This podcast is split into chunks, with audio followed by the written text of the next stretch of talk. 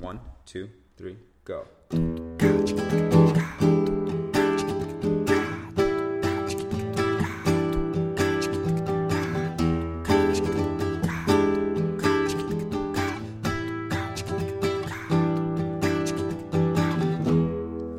Hello, and welcome to International Security Off the Page. On today's episode, we are talking about U.S. electoral constraints and military strategy. I'm Morgan Kaplan, the executive editor of International Security, and we will be speaking with Andrew Payne, author of the recent International Security article, Presidents, Politics, and Military Strategy Electoral Constraints During the Iraq War. And a little later, we'll go off the page with Emma Sky, who served as an advisor to the commanding general of U.S. forces in Iraq from 2007 to 2010. belfercenter.org slash off the page is where you can find past episodes as well as supplemental reading material. It is also where you can subscribe to get the newest episodes of Off the Page on your favorite podcast platform. Andrew Payne is the Hedley Bull Research Fellow in International Relations at the University of Oxford. Joining us now, we have Andrew Payne, who's written for International Security a fascinating article called Presidents, Politics, and Military Strategy electoral constraints during the Iraq War. Andy, thank you so much for joining Thanks us. Thanks for having me here. So, tell us a little bit about the argument you're presenting here in this paper. So, the article looks at the impact of electoral politics on presidential decision making in war. And the starting premise of it is quite simple. When presidents assess alternative military strategies in a war, they have dual responsibilities. So, on one hand, they're commander in chief, so they're responsible for pursuing a course of action which they deem strategically optimal but on the other hand, they're an elected office holder, so they have to ensure that any option they choose carries minimal political risk. And so I think while we all have some intuitive sense that electoral considerations matter in some way, exactly how, when, and why is much less understood. So that's where I come in. I propose a couple of mechanisms and trace that through the Iraq War. Great. And what are these two constraints? What are the mechanisms by which U.S. electoral politics can influence military strategy? So I offer two mechanisms. The first mechanism is what I call the delay mechanism. And this is where a president, when he's facing a need to change strategy in ways which are likely to incur political risk, particularly in the lead up to an election, his first instinct is to kick this decision into the long grass, to put it on the shelf.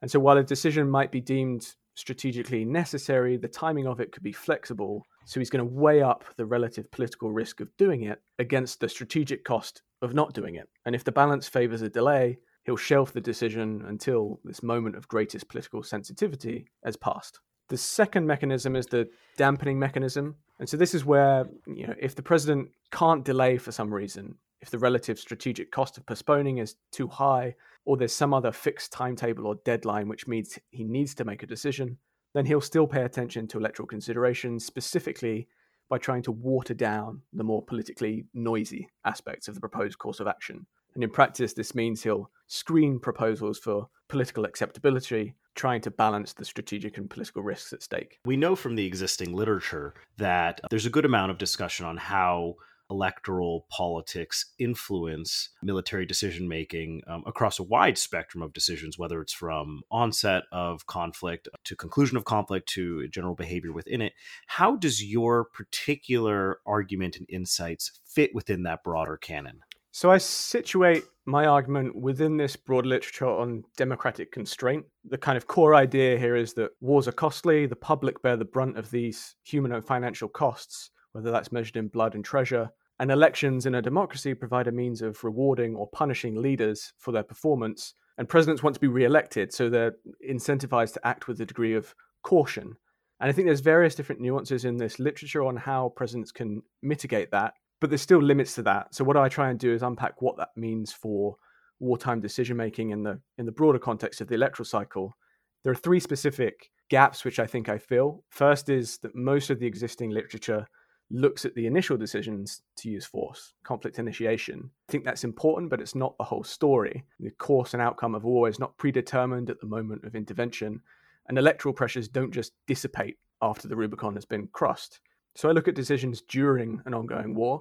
The second problem or gap is that most of this literature is quantitative, which is great at establishing patterns and correlations between the electoral cycle and foreign policy, But statistics can't give us this in depth account of specific causal mechanisms, the real granular level of decision making that I offer. And finally, the time frame of the existing analysis. Much of the existing work focuses just on an election year, a presidential election year, or the height of a campaign season. And I think that's somewhat arbitrary, and I, I argue that electoral considerations can manifest at other periods of the cycle. The anticipation of a future campaign season can have as much of an impact as being in the midst of one and also congressional elections, I would argue, may have some influence as well.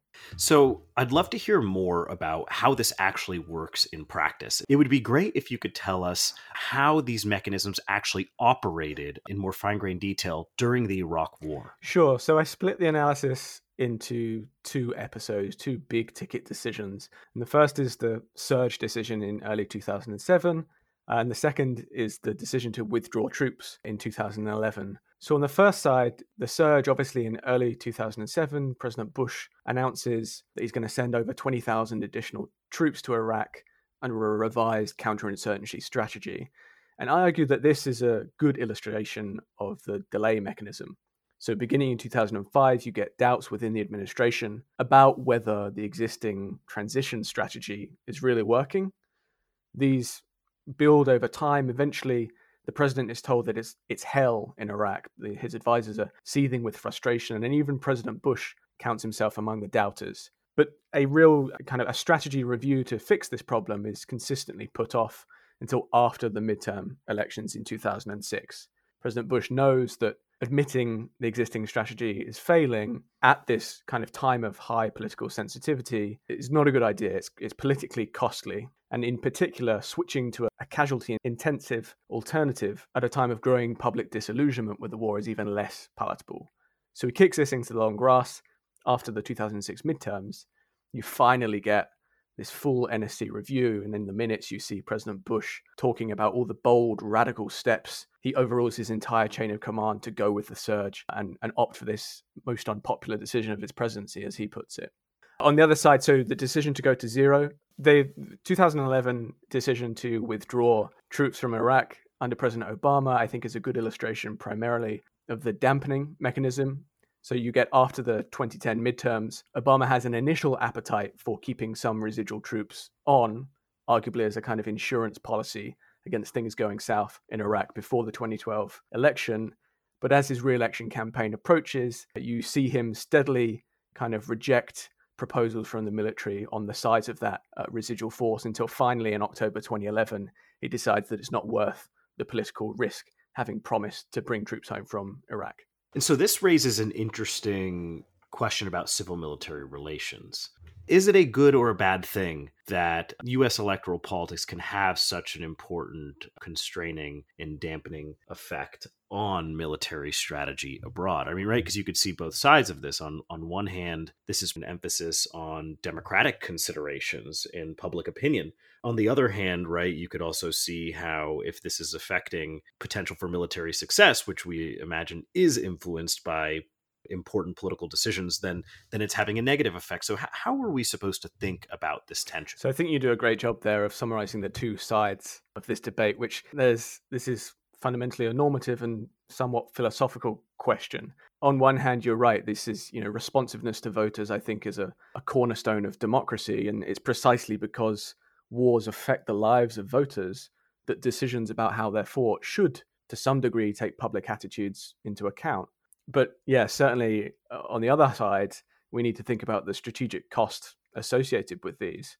I think you can make a case that the strategic cost of delaying a decision which most people think was successful, at least to some degree, in the surge, maybe a, a negative policy outcome. And I think there is a case for that, although you can you can certainly debate that. But I'm going to sit on the fence a little bit more on that question because that just assumes that the president's strategic preference and what the president thinks is strategically optimal actually is strategically optimal. So, you know, if the president and his military advisors, to take an, a really extreme example, suddenly came out today and said, we think it's in the national interest to start preemptive war with China or something like that, then maybe, you know, some dampening effect would be a good thing right now. So I don't know. It's a, it's a philosophical question about democratic principles and a strategic question which varies depending on the specific circumstances of each. It ties directly into discussing the importance of democracy and accountability in your argument it raises the question of whether we can expect to see similar dynamics play out in authoritarian regimes or for maybe not fully democratized governments. Can we expect similar, either if they're not electoral constraints, other forms of public accountability constraints operating in similar ways on military strategy? So, this is a really interesting question. And I think there has been some literature recently on how authoritarian regimes actually do suffer audience costs, or in other words, the domestic constraints, domestic political punishment for decisions which are perceived to be negative in some way even authoritarian leaders are accountable to some other group, whether it's a you know an oligarchy of elites, whether it's the military elites. There's still some group to which leaders are ultimately accountable. So I do think you could see similar dynamics broadly in terms of constraints. The key missing factor here is the temporal one associated with a specific election, right? A moment in time when that accountability can be exercised. So I think you know right. there are there there certainly is point for comparison there. The way, the thing that I'd before I got to that stage, I would probably compare this. An interesting way to compare this is with other democracies that don't have fixed electoral cycles, right? Like the UK, for instance, and that introduces all sorts of different dynamics as well. So I think there is a broader applicability. The thing about the US case, which is nice, is that it's it's fixed. What is the scope of military strategy that is going to be affected by this? So uh, I define the scope and restrict the scope by the actors or the actor in this case. So I'm looking specifically at presidential decision making. So the type of decisions that I'm interested in are the ones that reach the president's desk. There's an obvious reason for that that presidents are the one that are directly accountable through elections, so it makes sense to focus on them as actors. That necessarily weights the analysis towards not necessarily certain types of decisions, but decisions which are broadly salient to the public that have at least some potential right. for electoral significance right? And so these, in you know, in practice, they're big ticket items. They're big changes to strategy which are likely to incur casualties or which are likely to incur high financial costs, which are going to be felt by voters. So those are the kind of decisions and ways that I see it affecting military strategy. Fantastic. Well, Andy, I only have one more question for you, and that is Are you ready? Am I ready for what? To go off the page. Absolutely.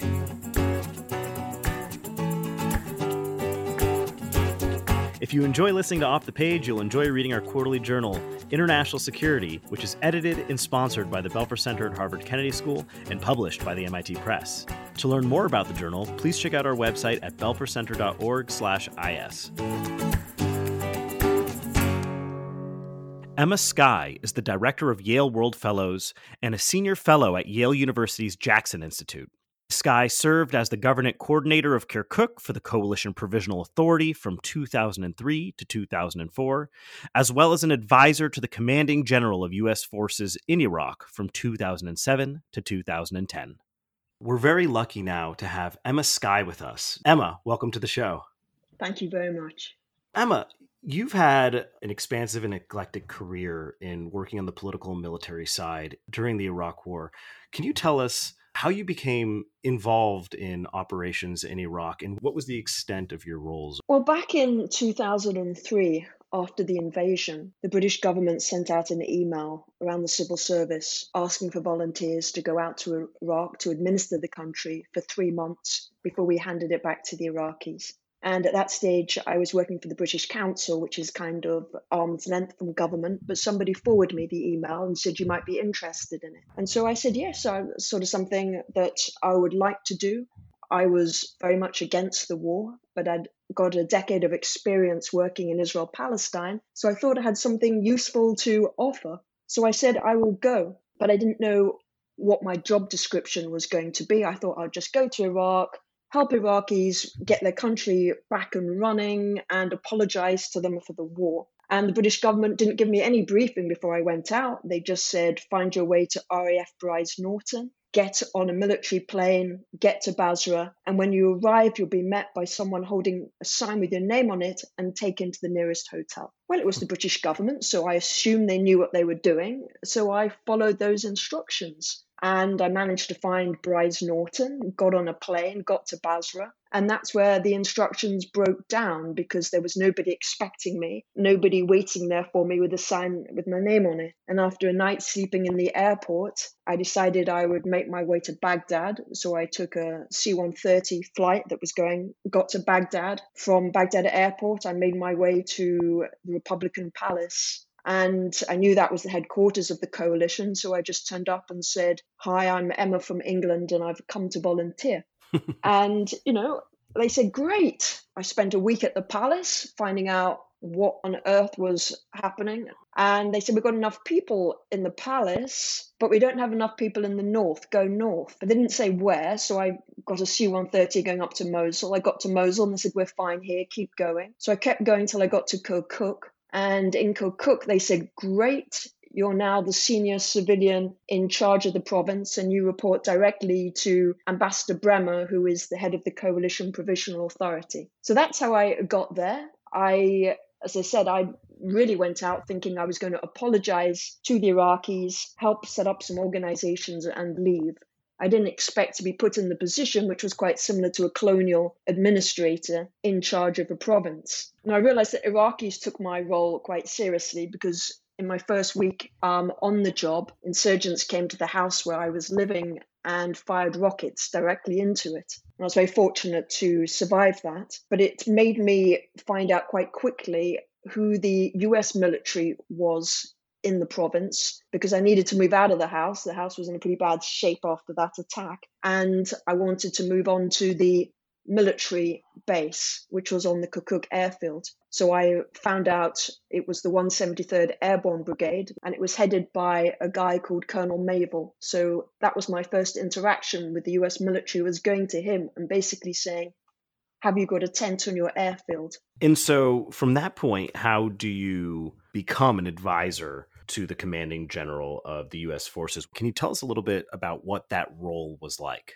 Well, General Odierno in 2003 and 4 was the general who was responsible for a number of provinces in the north, including Kirkuk. So he used to come for regular visits to Kirkuk, and whenever he met the colonel, I was invited into those meetings by the colonel. And Odierno just saw the rapport that I had with the colonel, that I was very direct in my feedback, had no, you know, didn't put the military on a pedestal, was very much prepared to tell them what they were doing wrong and to help them understand the Iraqi perspective. And so when General Odierno, a few years later, was put in charge of all the forces for the surge as the operational commander, he got in contact with me and he said, Look, I saw you operating in Kirkuk in 0304. Will you come and be my political advisor? And he said, I want you to come with me to every meeting, whether it's with the Iraqi political leaders or the American political leaders or at the front line with troops.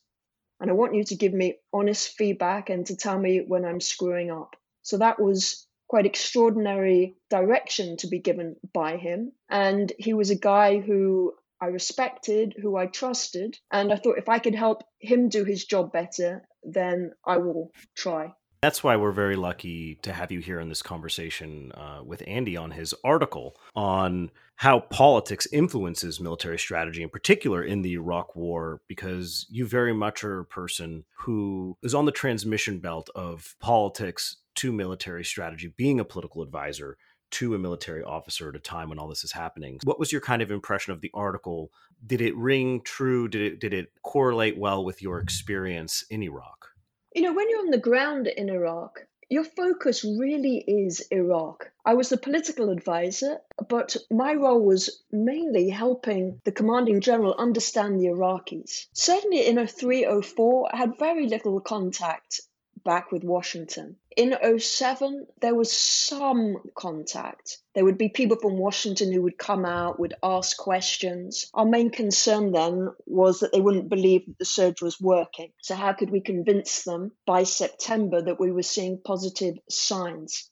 So, on the whole, I think that was the main concern when General Petraeus and Ambassador Crocker went back to testify in September 2007, was that Washington would say, It's not working, you've got to withdraw. But for us, mostly, we were very concerned with what was going on on the ground and weren't really following what was happening back in Washington that closely, particularly not in 2007. And so that brings up the question of how information travels from Iraq back to Washington. If Washington's voice wasn't being heard so well on the ground in Iraq, to what extent do you feel like the commanding general of U.S. forces in Iraq and in your kind of role were able to communicate back to Washington? Well, I know, you know, you think in an ideal world, there's people in Washington who create policy and they give the instructions down to the country who takes those instructions and implements. But that's kind of not really how it happened. When you think back to that period of 2007,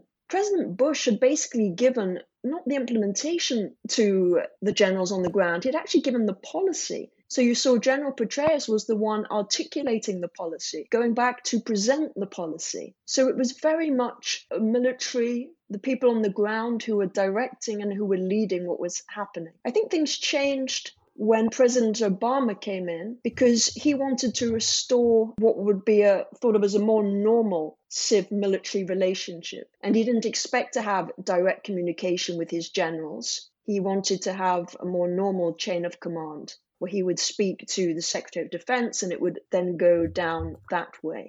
And he wouldn't be speaking directly to the Iraqi politicians. Under President Bush, he had a weekly video conference with Prime Minister Maliki. That certainly didn't happen under President Obama. So there was a change in, in the dynamic when President Obama took office. So I think that the civil military side of this is an important kind of subplot of the article and I think in both cases, in the surge decision making process and also under Obama, although both presidents had different levels of kind of interest and engagement with the war, both displayed at various points a real reticence to overrule the top generals. You know, the surge was 180 degrees opposed to the preferences of the, the commander on the ground at the time, General Casey, as well as the CENTCOM commander and most of the Joint Chiefs of Staff. And during the withdrawal decision, you have the Joint Chiefs author this kind of rare memorandum saying, if you go below 10,000 troops, the mission you've assigned can't be achieved. And so I think it's interesting. Admiral Mullen it was uh, quite explicit on this in both cases that, that he really sensed that the president was really concerned about needing to pull the chiefs through the knothole and fearing a political backlash. And I think this raises all sorts of important implications about the role of the military in national security decision making. So, how senior military advisors remain apolitical in a ridiculously political world when the public lionizes the military and it's hard for presidents to overrule them remains a real question. So, Emma, in, during your time in Iraq, how often would you feel, or would General Odierno feel, political pressure from Washington to influence elements of military strategy? Was it something that was felt? Was it direct, indirect? And if you have any examples, that would be interesting to hear. You know, the general always felt that he was able to give his best military advice. Whether Washington took it or not was up to them. But he, you know, every week he would write a report to the Secretary of Defense. And that would go back. Petraeus did it when he was the commanding general, and then Odierno did it when he was the force commander. So there was that weekly report that went back and the military was always looking at conditions. Everything should be conditions based. So there wasn't this sense of interference, if you like, on, on a day to day basis. But I think you have to look at different times during the war because there were different things going on at different times. So with President Bush, the decision to do the surge, yes, it did go against the advice of many of those around him. But there were people like General Petraeus, General Odierno, and advisors within the White House who did believe that the surge was the right way to go. The situation in Iraq, at the end of 2006, was an absolute disaster. And President Bush calculated that if he withdrew the US military, then the impact of the Iraqi civil war would affect the neighboring countries it would really tarnish the reputation of the US military. So he took a gamble to surge. But that said, there was no directions given to the generals on the ground what that actually meant. We knew there'd be 20,000 extra forces coming, but it was up to General Petraeus, General Odierno to draw up a strategy for how to use those forces. And it really wasn't, you know, the difference wasn't made by the numbers, it was the psychological impact when the Americans said, We are not leaving. We are going to stay. We are going to fix the problem. We're going to push our troops back out to live among the Iraqi people. We're going to protect them from the insurgents. So, this was the first time that instead of referring to everybody as the enemy, they started to find out who were these different groups, why were they fighting, and what do they want. And by deciding that the new strategy would focus on protecting the population, this created a very different dynamic with the Iraqi people. And it led to the Iraqi people giving the military much better information on who the bad guys were. Now, one of the problems I have with Andy's article, which is a very, very good article, but one of the problems I have is it seems that everything that happens in Iraq is due to the US and due to the US military. And little consideration is given to the Iraqis and what was going on in Iraqi politics because I think most things that actually happen in Iraq are really about Iraqis. They're not about us. First, I, you know, I'm really sympathetic to the idea that a lot of the what actually happened in terms of the trajectory and the course and conduct of the war depends as much, if not more, on the kind of Iraqi political situation. So I think the emphasis of the article is more on the US decision making side and how that translates into outcomes obviously then gets refracted through the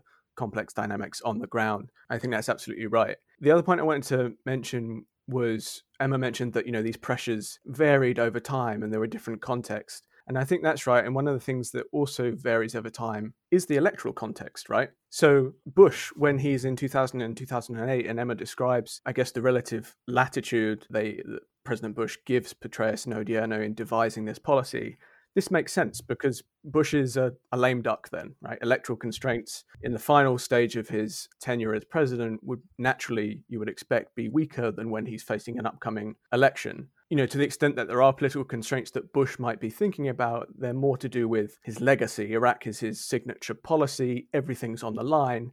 And so when he's released from these electoral constraints that I describe up to 2006, late 2006, he's free to double down. He throws a, a Hail Mary pass here when he doesn't even know if he's got a receiver downfield. And he just hopes that Petraeus and Odierno can catch it and, and make good of what he's trying to do. So I think that really kind of reinforces that variation over time. So, what about Iraqi electoral politics? Right. Something that's interesting about your article, Andy, is is it does discuss presidential electoral politics, but of course, thinking in other electoral contexts that could have an influence on military strategies and outcomes. You know, we can think, as Emma's mentioned, about the Iraqi context. And of course, there was a major pivotal election in Iraq in 2010, uh, a parliamentary election. So I'm curious, how can we describe the ways that Iraqi domestic electoral politics affected certain decisions on the ground in fighting the counterinsurgency or maintaining stability operations.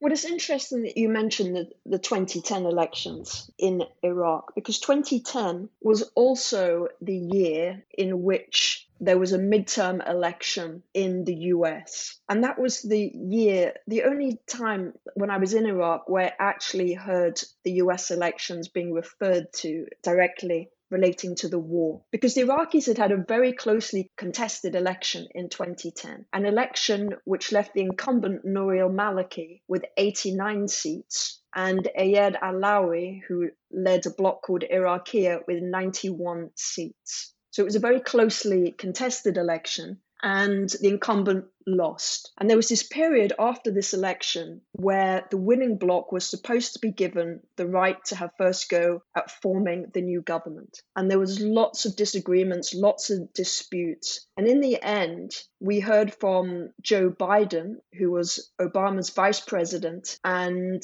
the point man on Iraq. Joe Biden said to us, look, US policy is to keep Maliki in place because we need a government in Iraq in place before the US midterm elections in November. Iraq policy at the moment is going really well. It's very popular. Most popular foreign policy item at the moment with the Obama administration. So we need to keep the incumbent in place. And he said, Look, Nouri al Maliki is our friend. He's an Iraqi nationalist, and he will give us a follow on agreement to keep some troops in Iraq after 2011 when the existing security agreement expires. Now, that was the only time that I heard the US elections referred to. And so the US took a decision to try and keep Maliki in power. But those groups in Iraq who were seen as more pro US were adamant that Maliki had to go because they saw Maliki as frightening, that Maliki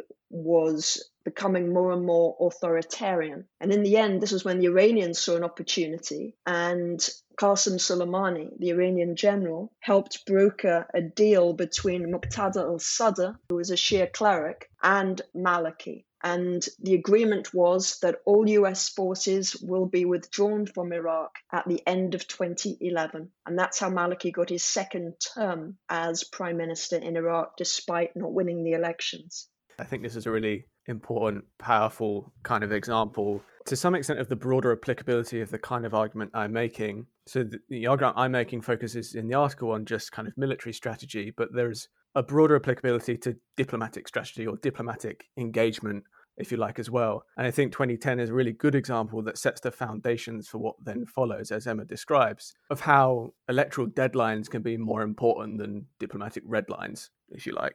And I think even if you go back to the original Status of Forces Agreement in 2008, there's an electoral story to be told there in terms of how Bush is approaching the end of his term. He only has a certain number of months left, and that encourages him to row back on some of his previous red lines relating to various different legal jurisdictions and also the withdrawal date which becomes so important under Obama. And uh, so I do think the electoral calendar has kind of this broader importance beyond military strategy. And we have an election coming up. And this may be a good opportunity to talk about how electoral politics today may affect the current situation in Iraq. Obviously, things are very different from the time period in which the article engages with and the time period in which Emma was involved. Since then, we've had the withdrawal itself. We've had the rise of the Islamic State and their subsequent defeat and counterinsurgency. We've had an independence vote by the Iraqi Kurds. We've had all kinds of changes on the ground, but nonetheless, Iraq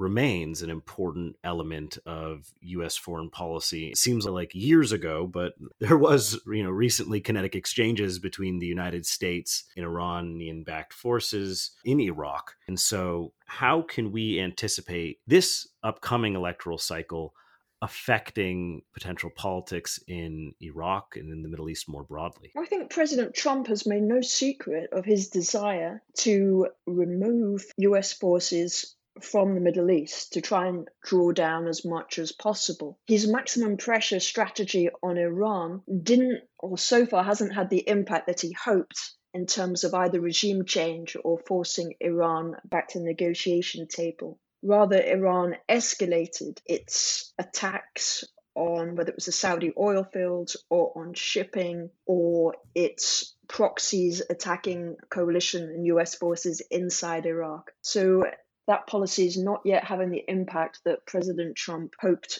for. I don't think President Trump really has an Iraq policy.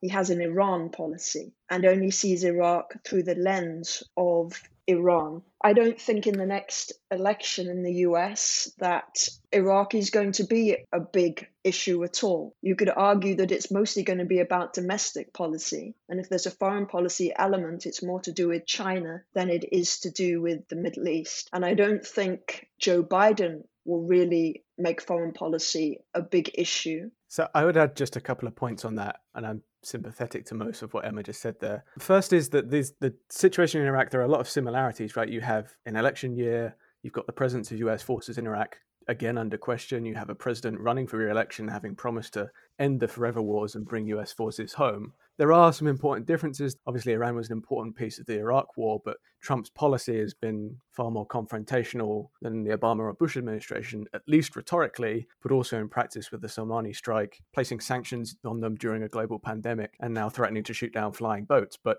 so there's lots of potential for miscalculation and, and different things to happen. But I think there are a couple of comparisons that might be useful. And if we go back to in the article, I talk about this logic of democratic constraint, basically incentivizing the president to avoid putting troops in harm's way when there's an upcoming election. I mean, Trump fits this pattern quite well. Yes, he's he's done a lot of saber rattling. Yes, he's done targeted strikes. But when push came to shove, he's stepped back down the ladder of escalation. You think in January when we thought we were on the brink of war, and suddenly he, he pulled back and took the off ramp, or in even in 2019 when Iran was attacking tankers in the Persian Gulf, and apparently because Tucker Carlson told Trump that this would hurt his re-election chances, Trump decided essentially not to respond. So I think Emma's right that the withdrawal of troops from Iraq probably is in Trump's instinctive interest. I don't think it's going to be a major feature of the campaign. I don't know whether we'll see it because of the Iran factor, and I think it would be seen to him as losing face because this is exactly what Iran wants. You've also seen calls from Iraqi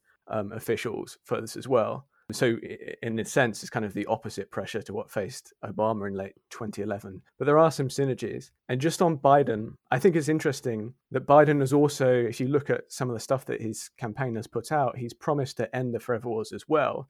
But he's got an asterisk there, which is there's a difference between large scale commitment of troops and, on the other hand, the use of special forces and intelligence assets to support local partners. And he explicitly says these latter things are sustainable militarily, politically, and economically you know, the special forces essentially becoming the Swiss Army knife of the US military. And I think it's interesting, and this is just speculation, but the Biden campaign has many of the same advisors who staffed the administration under President Obama, who were also disappointed with the withdrawal decision in 2011 in Iraq. So I wonder if this kind of phrasing is an attempt to carve out more political space for a kind of continued residual counterterrorism force, or at least having the option of it and avoiding the problem that Obama faced of kind of being entrapped by his campaign rhetoric. I think it's really important to understand local dynamics. Iraqis are caught between Iran and the US. Iran is their neighbor. US is a country they want to have, most of them want to have as some form of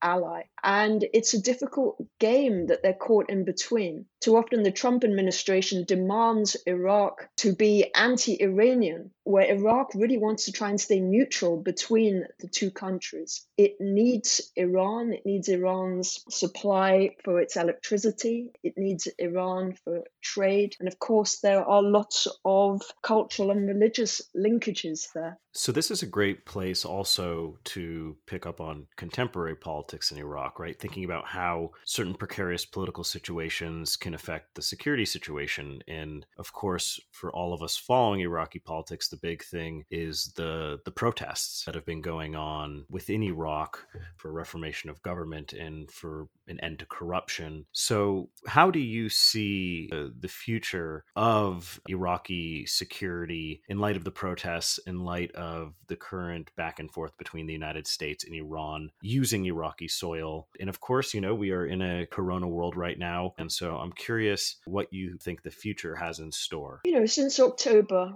we have seen these young Iraqis out in the streets protesting, protesting the bad governance, the corruption, and calling, you know, to be treated with respect, calling for jobs, calling for opportunities. But we've also seen an Iraqi government that has not been capable of reforming. It's led to the resignation of um, Abdul, Abdul Mahdi as the prime minister. But the big reforms that are required to be made are by the same people who benefit from the status quo. And this is what it makes really difficult because these young people who are protesting are not looking to form political parties to compete for power in the elections. They're hoping that pressure will lead those in power to reform. And it's having to deal with COVID 19. And it's got the backdrop of the US Iran struggles that goes on inside Iraq. So when you think of all of these issues, Iraq is just struggling to muddle through. So it's going to be really difficult and it's going to take a long time. Well, Emma, we have a tradition here on the show when we wrap up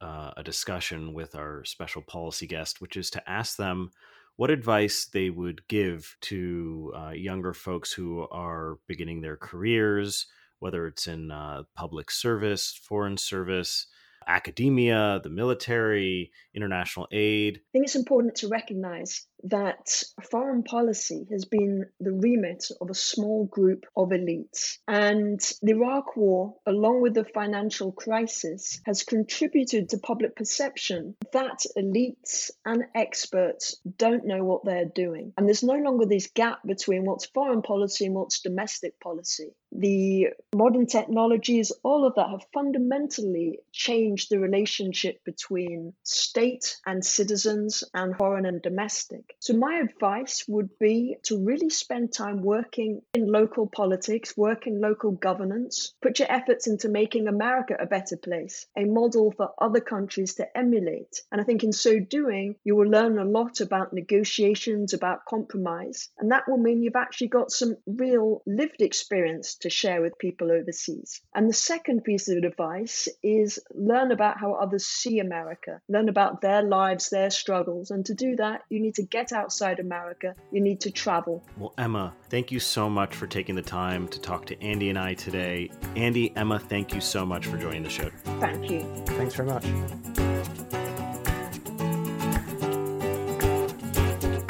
Off the Page is a production of International Security, a quarterly journal edited and sponsored by the Belfer Center at Harvard Kennedy School and published by the MIT Press. Our program is produced and edited by Morgan Kaplan, the executive editor of International Security. The associate producer and technical director is Ben Craig. Digital communications by me, Julie Belize. Production support by Carly Dimitri. Thanks to our intern, Kendrick Foster, for additional assistance, and special thanks to Hilan Kaplan for composing our theme music. Upcoming episodes and additional material for Off the Page can be found online at belfercenter.org slash off the page. All articles from the journal can be read at mitpressjournals.org slash is.